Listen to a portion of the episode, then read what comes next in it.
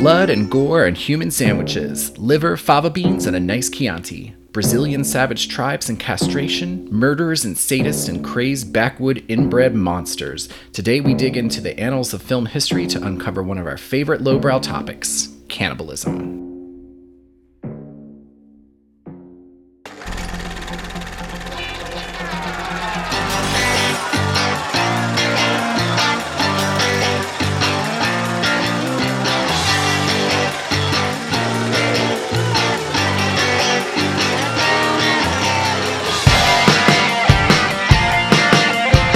This is Slums of Film History, a lowbrow look into the high art of cinema. Every episode is an in depth look into a niche topic of film that is not normally discussed in polite company. I'm Slate. And I'm Tom. In each episode, each one of us researches our respective topic, writes an episode, and then schools the other. We discuss everything from bodily fluids to TNA to exploding heads. If there's a film subject that's too taboo, we haven't found it yet. Welcome.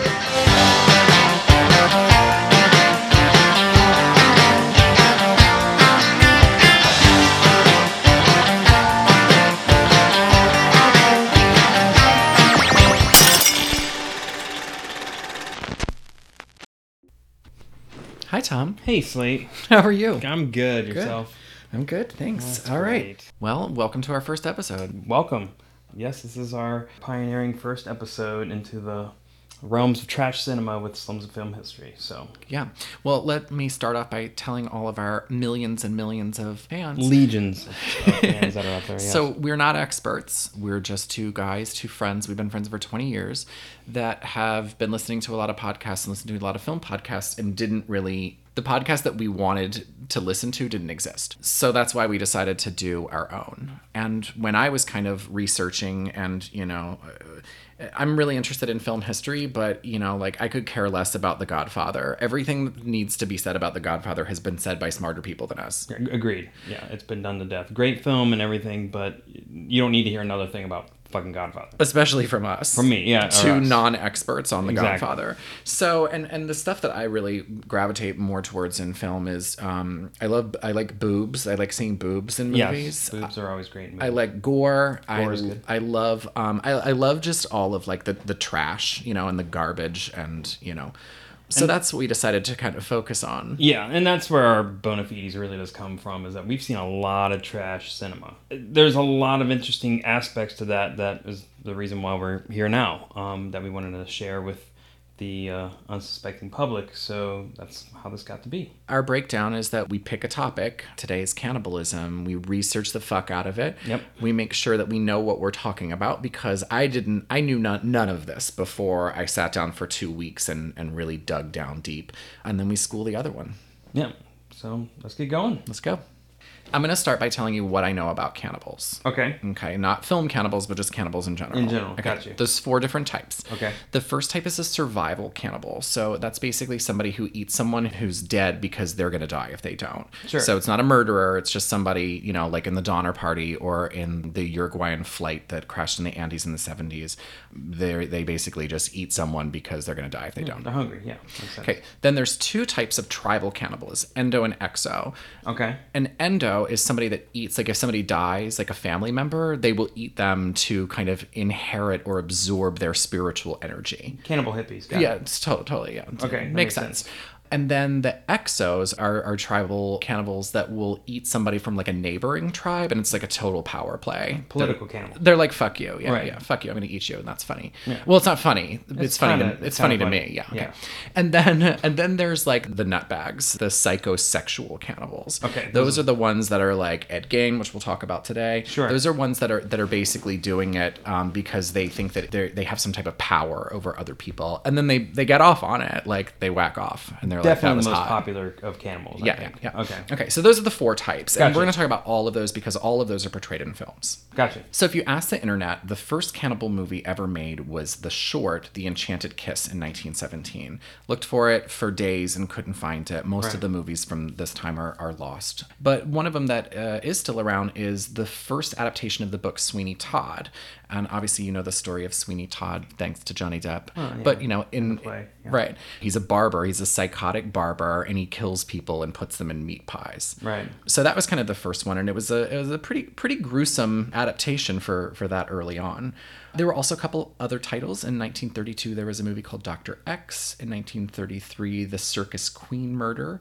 And then everything came to a, a halt when the production code was put into effect. So I know a lot about the production code. I'm uh, super obsessed with it because I think it's really, really interesting and it gave birth to kind of the golden age of film. But the truth is, is that Hollywood was super, super tame back then. You know, I mean, there was no cannibalism back then. There was no gore. There was very little murder. And even if there was, it, it had to be a strict regimen of like punishment in certain ways if anybody got murdered. And that's not to say that there wasn't cannibalism in movies back then. I actually just watched Liz Taylor and Tennessee Williams suddenly last summer, which is kind of a movie where Liz Taylor is like in an insane asylum and you wait the whole movie to kind of find out why she's crazy. And basically she's crazy because she watched her brother get eaten by cannibals. They don't show hmm. that, you know, Sure. on a film. It's kind of like they show the cannibals like going to get him and then it mm-hmm. cuts Oh, away no. and she's like, oh my God. And she Right. screaming for, you know, like 10 minutes. Uh, decent movie. Huh. And even in Disney's 20,000 Leagues Under the Sea, Yeah. um, there's a scene of which Kirk Douglas gets chased by savages, you Right, know, or whatever. And then he, he gets in the he gets in the submarine, and then they're like, "Oh, there's the cannibals," you know, and you know, whatever. Yeah. So obviously, you don't see any gore. Once the production code kind of started to fall apart, and you know, movies that that didn't have its seal of approval could be screened in theaters. Herschell Gordon Lewis dropped the first gore film in 1960. Yeah, Blood Feast. Blood Feast. Yeah. That's the best movie ever. It's not really. It's terrible. But I mean, it was a it was a huge shock when it came out. Um, Yeah, imagine. it was the first time anybody had ever seen anything like that. There was no such thing as a gore film or a slasher film back then. No. You know, there were horror movies, but they weren't gratuitous. You know, they were spooky and scary. You know, not like not like blood and guts and and stuff like that. Yeah.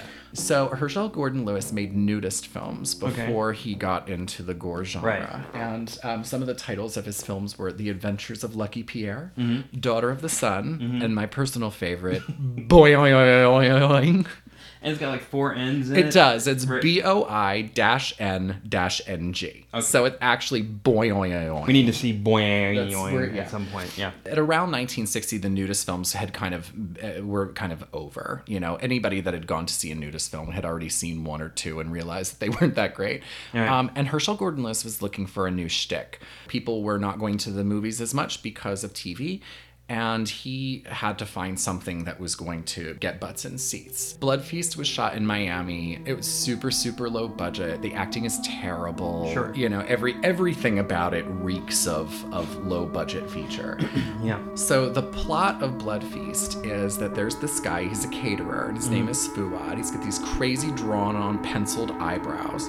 And he is trying to resurrect the Egyptian I had to write this down, the Egyptian goddess Ishtar. And the way he's doing that is he kills women and collects their body parts, and then it's it's a little hard to determine what he's doing with this, but it seems like he's making them into some type of like blood organ stew, and that I guess For when Ishtar. for Ishtar, I mean the the plot gets really derailed Right. by the end of it. Sounds like it. He's catering a party, and so he's collecting all of these things for this big feast for his blood feast. of Right. course. That makes, make, hence the title, Blood Feast. Um, so this is the gore that was in it. Uh, Okay. I watched it and I wrote everything down that, Oh, that was in it. yeah. So he tears the tongue out of two different women. That's kind of the classic scene. You know, the, the one when they show it's actually a sheep's tongue. Um, and that's in movies like Serial Mom. You know, they always show this scene and it's very bong, bong, you know, Right. and he kind of pulls this thing out. He cuts the top of a head off to collect a brain. Hmm. And he whips a woman and collects her blood. Although this is funny because you know Blood Feast is is really one of the first slasher horror films, and Yeah. it does have a lot of things that would be used you know for for years after that. So the you know the the most obvious is like when you see a woman getting into the bathtub in a horror movie, she's gonna die, and this was the first movie to ever do that. so wow. yeah. Um, Fun if- fact. yeah. Uh, it does have the the the um you know the eventual killing of the murderer at the end too. He's actually running. You know what happens to him? Um, no. He runs down the street. He's being chased. The cops, who are dumb as fuck, eventually figure out that this that, that this guy is the killer. Right. They're chasing him down the street. He gets away. He gets in a garbage truck, and he's kind of like driving off.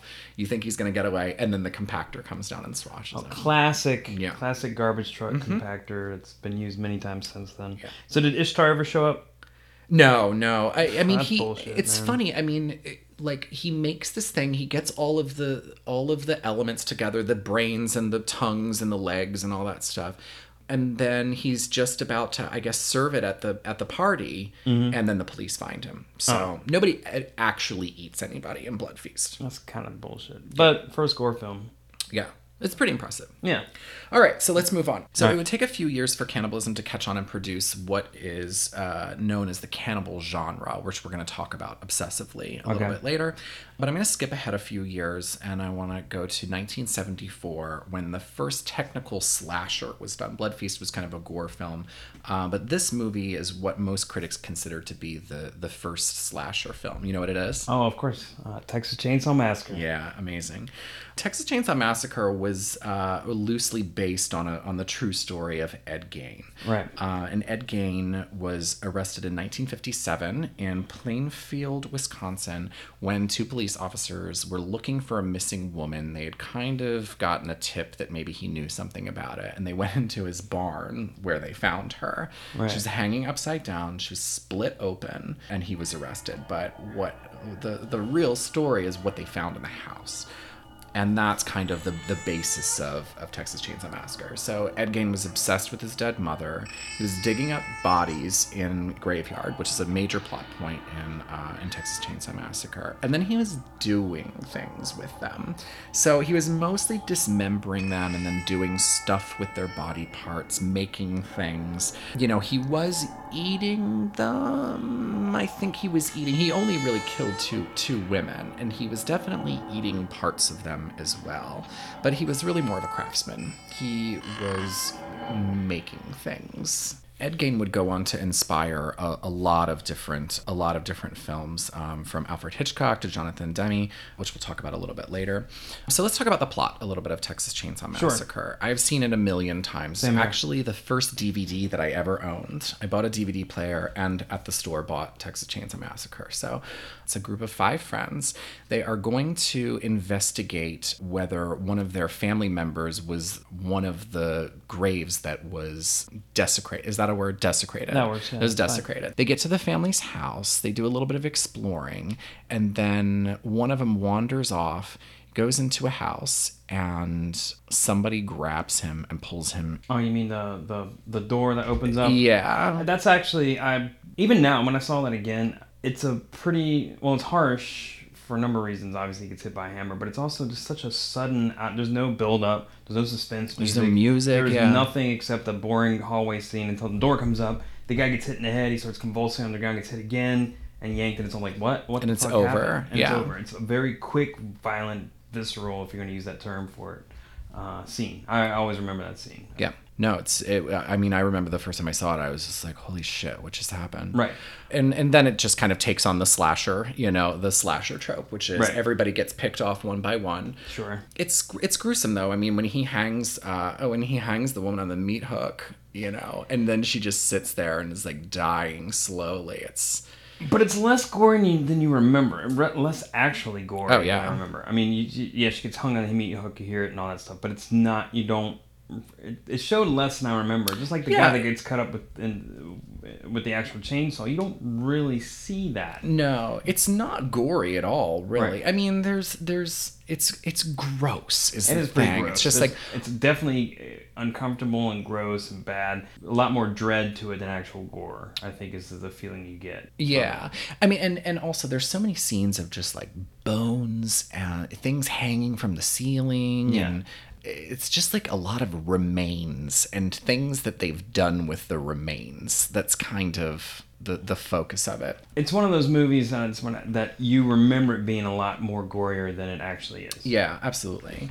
Um, so let's talk about the primary cannibalism scene, which is the which what I call the table scene. Right. So only one person ends up getting out at the end, uh, and that's Sally.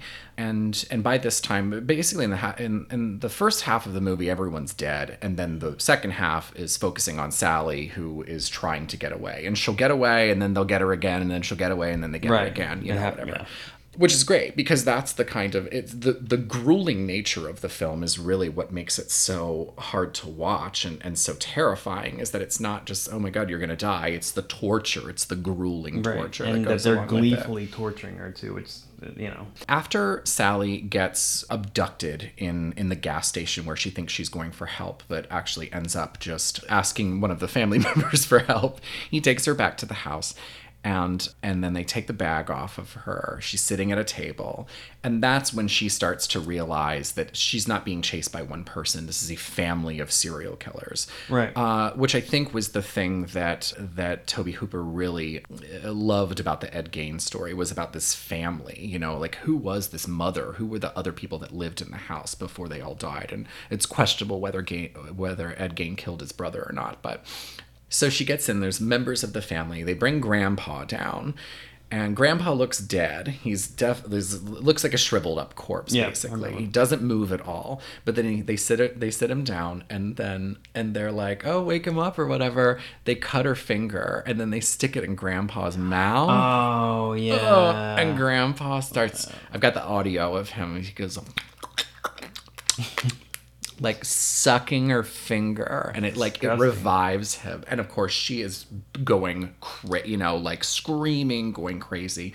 And it's it's a long scene, you know. I mean, they're they're not just like oh, there's, she's he sucked the blood out of her finger. Like it's going on and on and on. The table scene, I timed it, and it goes on for a little less than nine minutes. But if you ask anybody that watches the movie, if you ask them how long the table scene, I bet they would say it's 30 minutes long because Right. it's just a constant shot of eyeballs screaming, they're laughing, you know, they're in the scene that uh, they're they're they want grandpa to kill her. They put her head over a bucket and they keep handing grandpa He this keeps dropping and it. he keeps dropping Yeah. it. He can't kill her. It's going on and on. And you're just watching this thing like, oh my god, please just fucking kill her. Like hurry up and just kill her. And and that's the scariest part about it. Right. Anyway, so spoiler alert, she does get out. She eventually jumps out a window and she she ends up, you know, getting out at the end. But that's She's kind of lost her damn mind by then. Oh yeah, she's she's not going anywhere. Right, yeah. She's she's fucked for life now. Right, Yeah. yeah.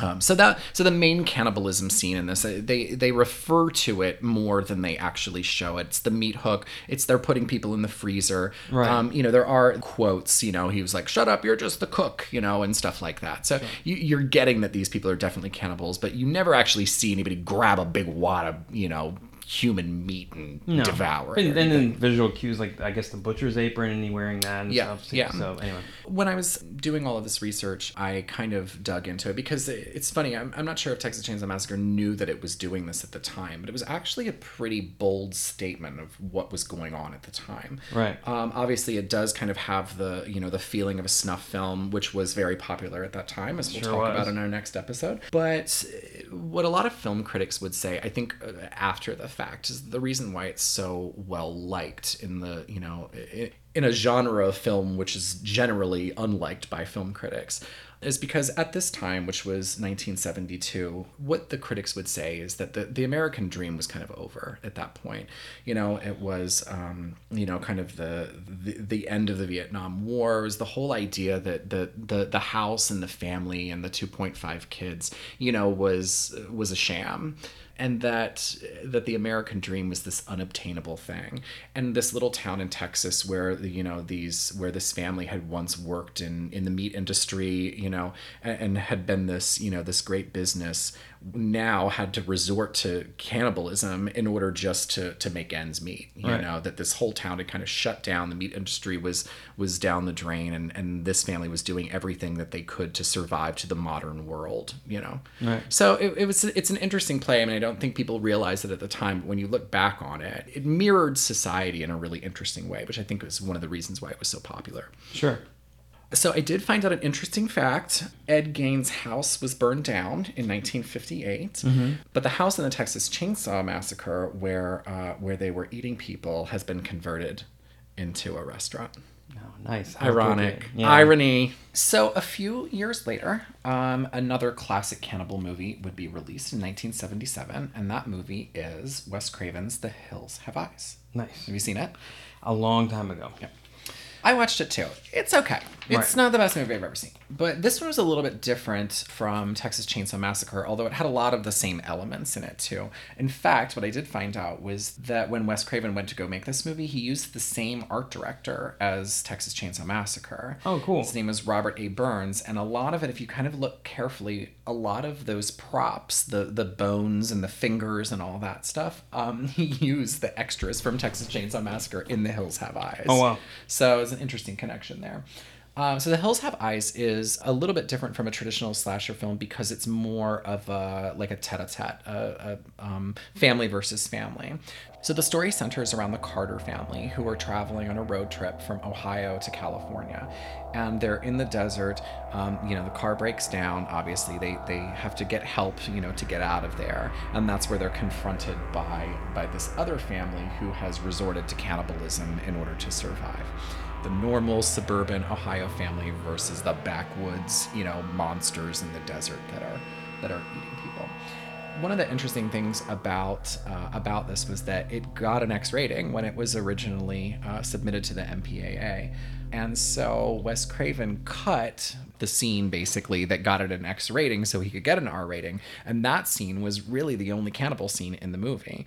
In it, the father character of the cannibal family, his name is Jupiter, he's sitting there and he's talking to the father of the Carter family who's dead, who's been burned at- on a stake. And the line that he says is, You come out here and stick your life in my face, stick your fingers in my pie. That was a bad mistake. So he's shaking the finger of the man that he's pointing at while he's eating him. Oh, nice. Yeah, I've never seen the scene before. It's only the version that I saw that it was cut, and it's obvious that it's cut because the scene makes no sense when you're not seeing it. He's Right. eating something and he's shaking something at a dead person that he just killed. Huh. But so that scene is missing. I think it's been found, but it's not the one that I saw.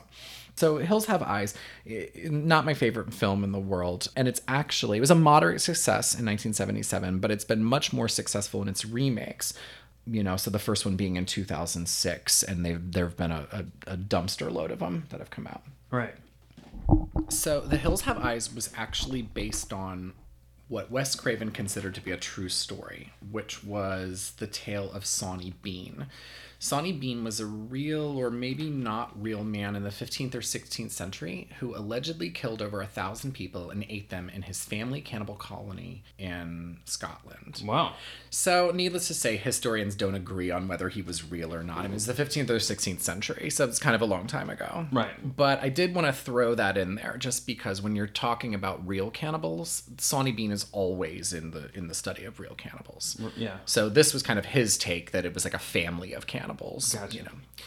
Okay, let's talk about Cannibal Holocaust. I'm excited about Cannibal. All right. So first off, you gave me Cannibal Holocaust for Christmas five or six years ago, right? Yeah, and on that note, I realized how many fucked up movies I give you for Christmas. It's a proud tradition. I'm glad to continue. Yeah, that's going to be a reoccurring theme in this podcast. I think so.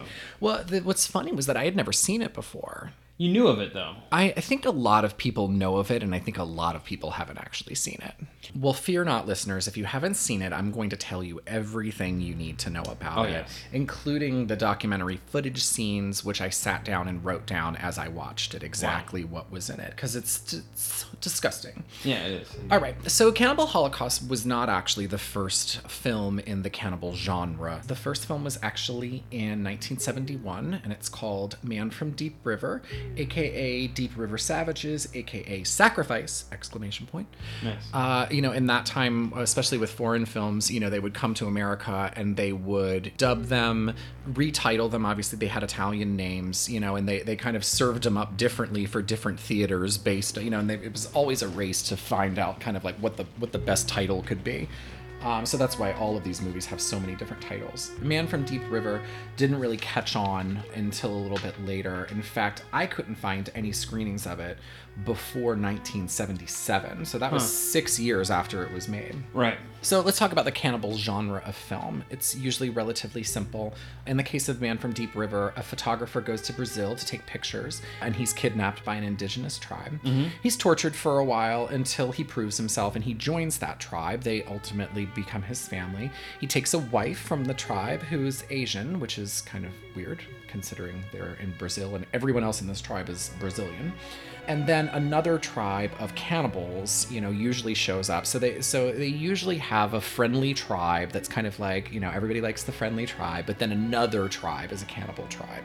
And hmm. then they show up and start killing people and eating them so that's kind of what most of the cannibal genre movies are. It's always going to an indigenous land. You know, the white person goes over there, and then this, you know, there's good savages, there's bad savages, Right. and obviously people get eaten. Real quick diversion is a Man from Horse sort of a remake of that? Yes, it, it well no, this was kind of knocked off of that movie. Gotcha, okay. So yes, they do share similar plots. This was an Italian director knocking that movie off. Gotcha. Okay, that makes sense. Okay, so the interesting thing about cannibal movies are it's never just cannibalism. That's usually kind of like one or two scenes. Everything else that comes along with these Italian films is, is what tends to make it a little bit more shocking. So that can be everything and does include castration. There's always animal cruelty in everything just because the laws are different, you know? So they can get away with animal cruelty in a way that American films can't. Right. And a lot of rapiness. Oh, right. Lots of rapiness. There's even there not too much bestiality, although I was watching this movie called Mountain of the Cannibal God, which is actually really good. It has Stacy Keach. And there's this kind of like blood orgy scene, like the drums going and everything, and then they cut over to a man who's fucking this giant, like wild boar like fucking it in the ass and and everyone and everyone's just kind of like acting like it's normal and the pig do- doesn't care like it's just kind of like whatever All right.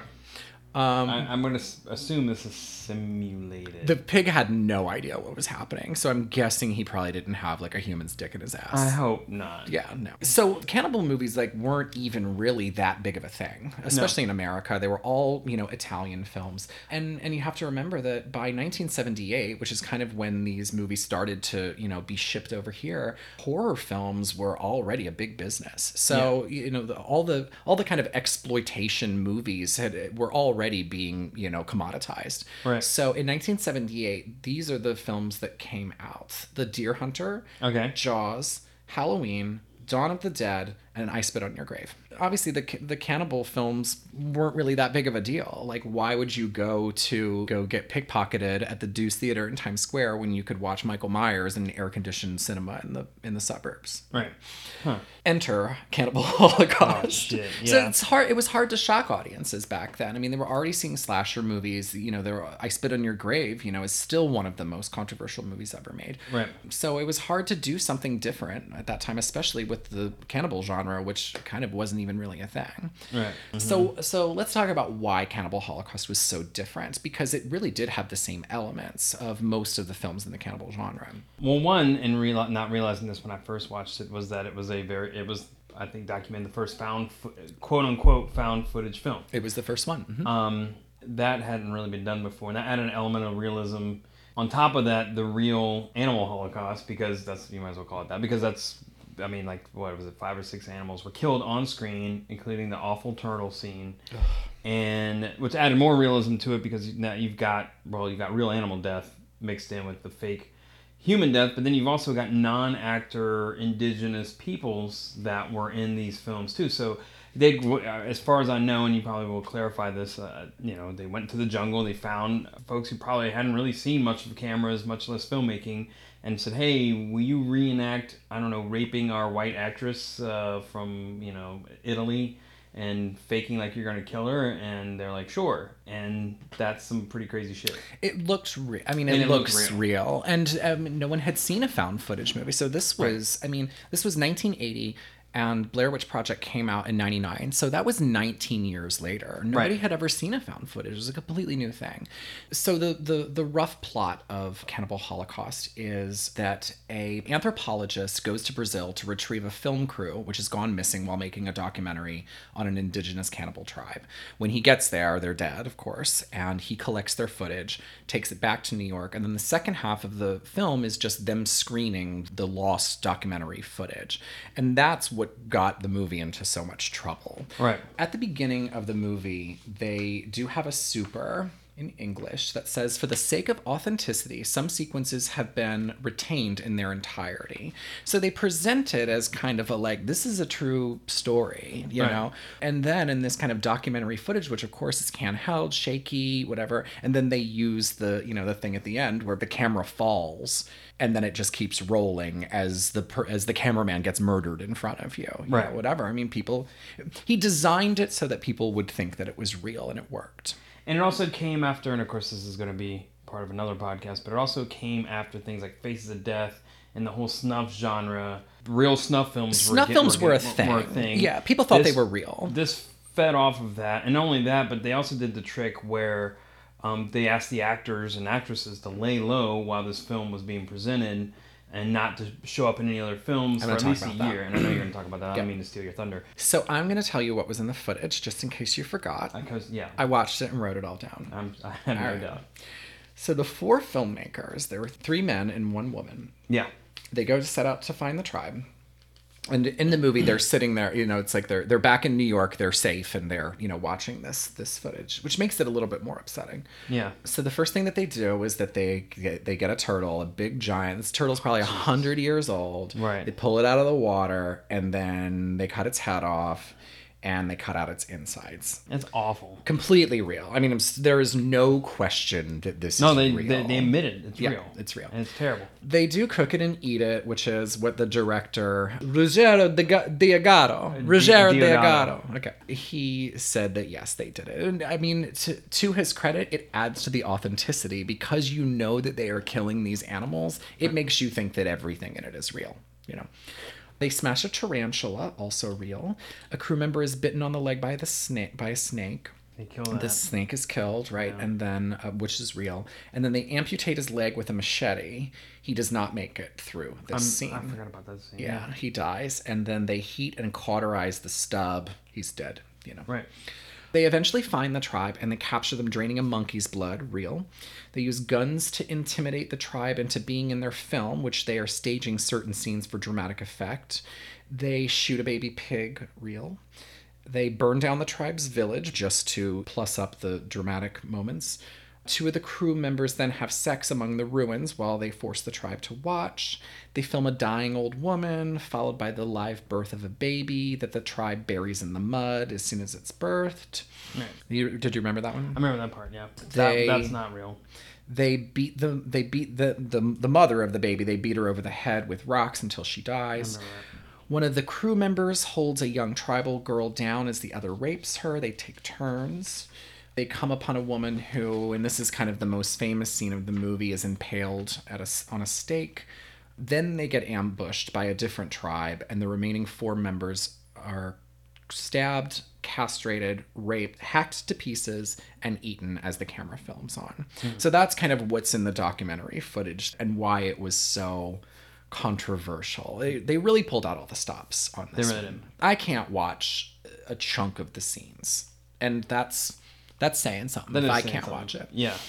So obviously, this format of found footage would resurface. The Blair Witch Project, I think, is probably the most famous. Paranormal Activity, The Last Exorcism, Devil's Pass, VHS, you know, all of that. But the most interesting thing to me about Cannibal Holocaust is that the director was actually arrested and had to prove that this movie wasn't real. Right. So this is how it happened. He premiered the film. It was a it was a big success in Milan at the time. It was it was shocking, but it's also, truth be told, it's a good film. I mean, it's a good movie. It's very It's satisfying. a well done movie. yeah, it's And- a. I mean, it's one of those terrible movies that you're like, this is good. This is a good film. Right. And it was very successful. It made a lot of money in its opening. But 10 days after it screened, Diagado got arrested. They originally arrested him for obscenity, but a day later, they modified the charges to include murder. What they were saying was that he made a snuff movie. He took these actors out here, he got these indigenous tribes to kill, that he, he staged a real death and Right. all of these people including impalement girl all of the those people were actually dead. So diagado had to in order to prove it he had to find all these people. And as you mentioned before he had paid them contractually to stay out of the public eye for a year after the film was released so that it would add to the controversy that it was real. So all of a sudden he's got to dig up these people that he paid to to go underground. He did end up getting in touch with one of the cast members and then they all appeared on a show on a on an Italian TV show together. He also was able to produce films of Impalement Girl after the scene was Right. shot. Did you do you know how it was shot? Oh yeah, she was sitting on a bicycle seat. Yeah. she had a balsa wood.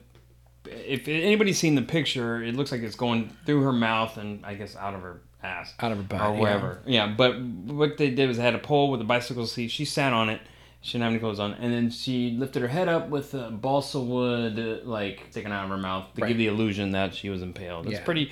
It's effect. It's an effective effect. It uh, looks special real. I mean, it does look Fairly look real. pretty It's real. not. It's not a shitty special effect like b- back in the days of gore. It was where you're actually just like, cleverly done. I mean, it's Oh. gross as hell, but Oh, it's a clever. She's really still on that thing. It doesn't. You're not like, Right. oh, that's fake. You know, it it looks really real. yeah, they did a good job.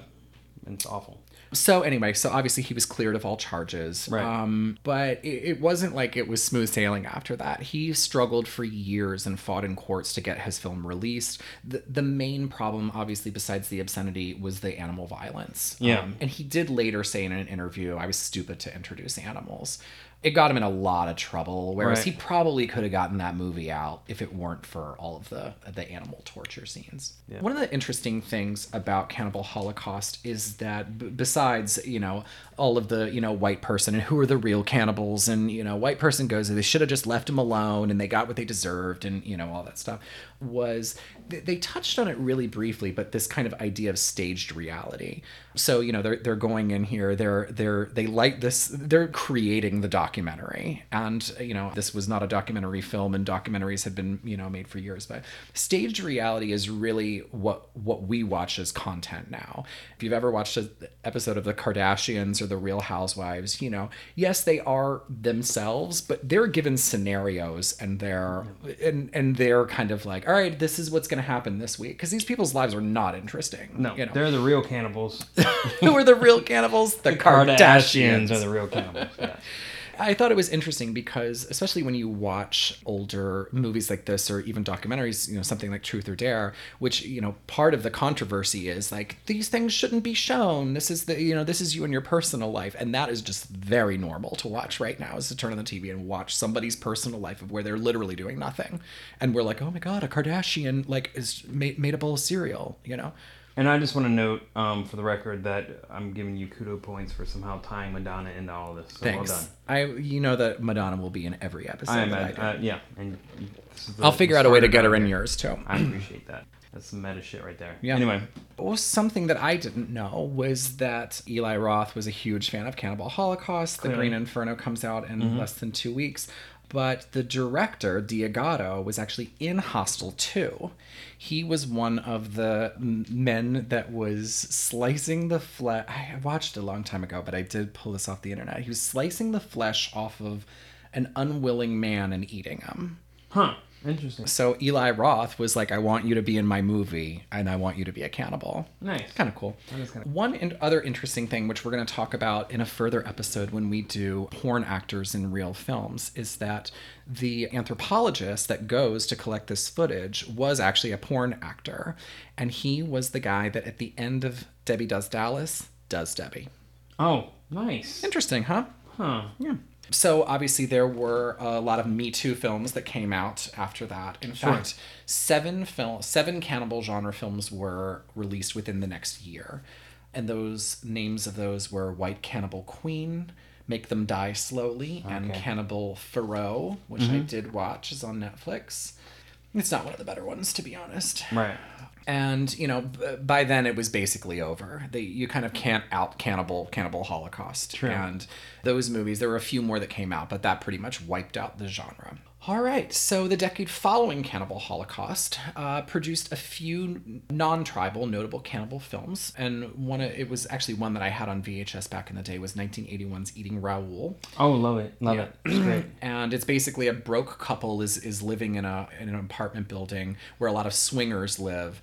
Somebody is kind of trying to get into their apartment and they end up killing him and then stealing his money. They realize that this is a great way to make money by killing people and stealing their money, so they do that for most of the movie and then the title character Raoul, they end up killing, cooking and then serving him.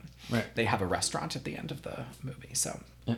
I do some spoilers, especially if the movie is, you know, it's 1981. You had 35 years to watch Yeah, it. you should have watched it by now. And if you haven't watched it, you should go back and watch it anyway. It has what Paul Bartel and Mm-hmm. Mary Woronov, and I, I love me some Mary Woronov. She's great. Anyway. Um, there is also a movie that I had never heard of before uh, until I was researching this called Microwave Massacre. Ooh, I love the title. I've heard of it, but I have never seen it. It's uh, dreadful, um, but it does have this hilarious scene. It's, at the very beginning, there's like this, you know, if you're at a construction site and they have like those cutouts of where you can like look in, Mm-hmm. and there's this big titty woman, and she like puts her titties in the hole for some like women do that all the time. Uh, that happens all the time. They love to do that. Uh-huh. Um, and one of the construction workers like sees it, and he's like, "I have to go to the breast room, uh, restroom," and I thought that was the funniest That's thing the one ever thing heard. worthwhile in that. Yeah. Anyway, in this movie, um, he hates his wife's cooking, so he kills her and eats her, and then he starts cooking. He's providing food for all the people on the construction site by cooking people and and and serving Oh, them. so It's- it's a hard job. I mean, you know, they get hungry out there. yeah, absolutely. Huh. Physical labor, you know, you need a good meal. Yeah. Italian gore master Lucio Fulci had a modest hit with Touch of Death in 1988, but to be honest, like it, it kind of seemed like cannibal movies had pretty much like come about as far as they could go Right. until cannibalism went somewhere where no one expected. It went highbrow. Lovely. Do you see what I did there? I did. That's very lovely. 1991 packed a wallet for cannibalism and not just in theaters. In fact, there were three movies that came out in 1991 of where cannibalism was a was a very big theme. The first is Delicatessen. So Delicatessen was a French film. It's kind of a post-apocalyptic indie movie from Jean-Pierre Jeunet and Marc Caro, who had done City of Lost Children. Yep. Was a, you're a big fan of Amelie? Didn't good movie. which it was one that. of um Jean-Pierre Jeunet or Marc Caro. Jean Pierre Jeunet. Jean Pierre. Jean, we're French. Yeah, Jean Pierre Jeunet. And he also did uh, Alien Resurrection, which I'm not a big fan of. But Right. yeah, I love Amelie. It's a great movie. Yeah. The plot of the movie is there's been some type of nuclear disaster that's killed most of the vegetation, and now food is a currency. And the film kind of centers around the tenants of an apartment building over top of a butcher shop. And the butcher shop has taken to offing wandering handymen and serving them to the townspeople as food. That's Delicatessen. Obviously, in 91, the, the kind of biggest cannibal movie of all time, Jonathan Demme's Silence of the Lambs, and that was Hannibal Lecter. The interesting thing is that when we're kind of talking about the highbrow nature of this, is that audiences loved Hannibal Lecter. Like he wasn't, you know, usually we look at kind of like the the you know the leather faces and as being the the enemy, and people loved Hannibal Lecter. When he got away at the end, people loved that. They thought that was amazing, you know, Right. because he wasn't. I mean, he was sophisticated and he was educated and he was, you know, almost regal. In fact, AFI named Hannibal Lecter their number one movie villain of all time, Huh. and I think they did it because he's just so damn likable. He is very, Um, very nice cannibal.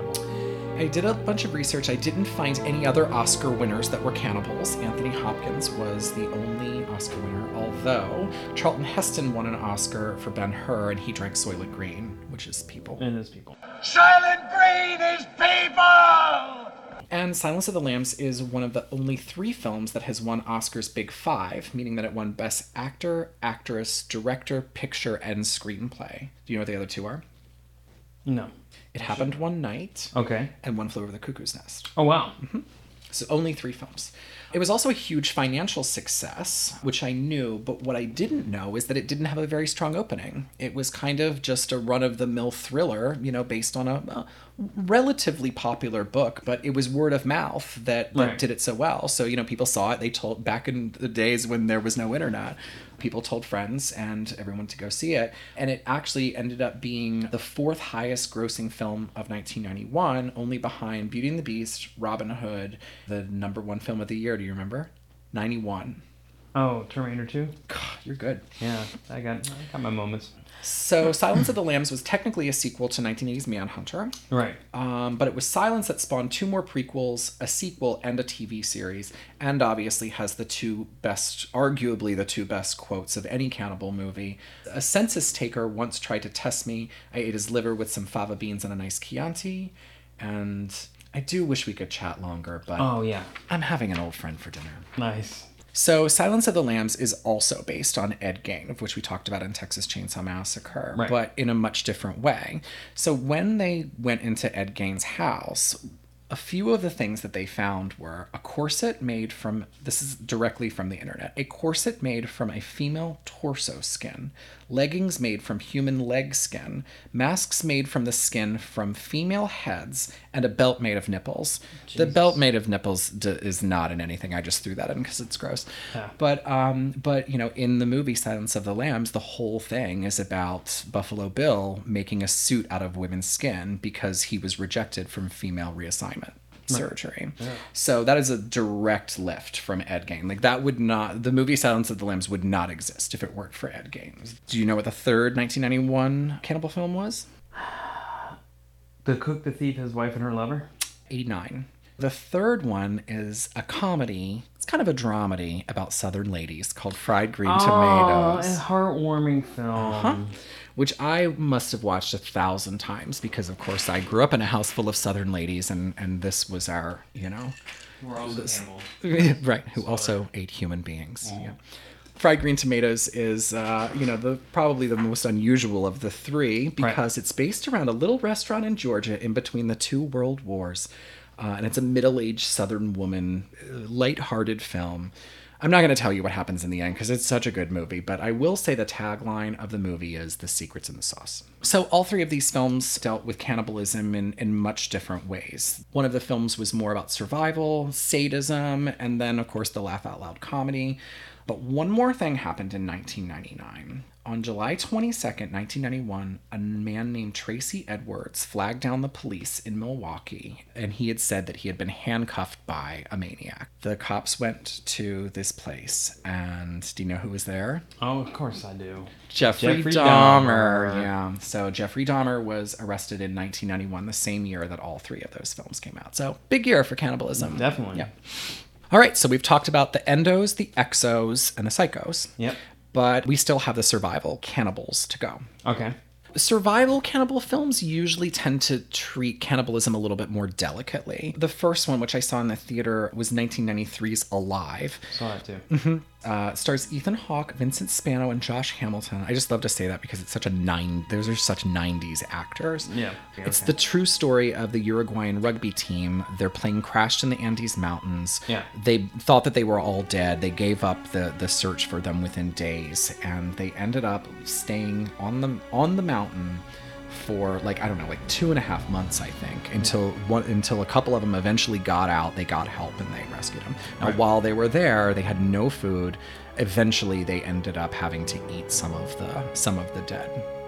I actually I watched Alive recently. It's a it's a great film. No, it's it good. It really, is. is Really good. I mean, I heard the book was excellent too. I mean, I read it when I was in high school. It it is a little it is a little heavy-handed. It's actually funny because when I was like going through and looking at the posters for research for the film, the initial posters were, you know, the triumph of the human spirit. They really tried to downplay the cannibal, you know, nature of it. And I Just feel like in the film they did it too, saying as ultra last resort, which I mean it was, but I mean I feel like they, even filming that, they were triumph of the human spirit. This Right. Is a, uh, sort of a, just a, a matter of fact thing that happened. Except the, you know the public was like cannibal. Oh, this is the cannibal. There's a cannibal movie, film. yeah. I mean, that's why that's why you went to go see it. You know, I mean, you didn't go to see the triumph of the human spirit. Who cares? But they really did push. it, it was very tastefully done. Yeah, no. Um, but it's funny because then when I looked at the um, at the home video, you know, it didn't really do but so well at the box office. I Sure. think. And then the home video, you know, they had changed all the taglines, and I think it was to survive the unlivable, they had to do the unthinkable. You know, they really dialed it up for the VHS release, you know, making sure that, you know, people knew exactly what they were looking at. And it wasn't a triumph of the human spirit, it was how they were, you know, selling VHS tapes. But when it was in theaters, were they trying to push this as Oscar bait? And maybe that's why. Oh, I think so. Yeah. And those they movies might as do well gr- have for your consideration at the bottom. Of Exactly. was- Yeah. Oh no. I mean, it was narrated by John Malkovich. I mean, they pulled out all the stops for And this some one. video they were trying to get anybody. They're like, hey, they have to eat people. So watch Yeah, they were like, it didn't win any Oscars, so No, let's just it's there. People were eating people. Right. So another kind, uh, I said kinder, but he was also meaner. Um, survivalist cannibal was Alexander Pearce in 1822. He was a real character, he, Right. uh, or a real person. He escaped jail with a whole bunch of other people who he killed and ate. Dick move. And then there was also another true story, which is of Alfred G. Packer, and he ate the bodies of five of his travel companions while crossing through the Colorado mountains. Uh, that was in 1874. Those two combined stories begat 1980's The Legend of Alfred Packer film, Cannibal the Musical in 1993, Right. Ravenous 1999, The Last Confession of Alexander Pearce, and Dying Breed both in 2008, and Van Diemen's Land in 2009. They've also made movies about the uh, Donner Party as well. They're usually called the Donner Party. Right. And that pretty much brings us up to date. I'm gonna just kind of riff a couple of cannibal like series just to bring us up to date. Um, the Wrong Turn film franchise. Yeah. There's six of those films. Did you know that? No, I, I lost count at three, and I didn't six think of I them. saw any. I actually, yeah, when I was researching, I saw the first one and I remember being like, okay, that happened. Right. Um, but I heard that two, Wrong Turn Two, which is next in my DVD, um, Boogaloo. in my Oh, yeah. my Netflix, is really good. So Oh, I'll have to watch it. Also Texas Chainsaw had a million remakes. Um, all- Sequels, prequels, Yeah. everything. Yeah, they've t- they've really bled that one dry. No pun intended. I own the one with Jessica Biel in 2003. I actually thought it was pretty good. Also, and this is just a plug for something that I loved. I read the Cormac uh, McCarthy book, The Road. Oh, yeah. and had a had a very good film. It's not Pulitzer perfect. Prize winning cannibalism. Pulitzer Prize winning uh, book, um, and they uh, made the movie with Viggo Mortensen in 2009. and Oprah Book Club cannibalism book. Mm.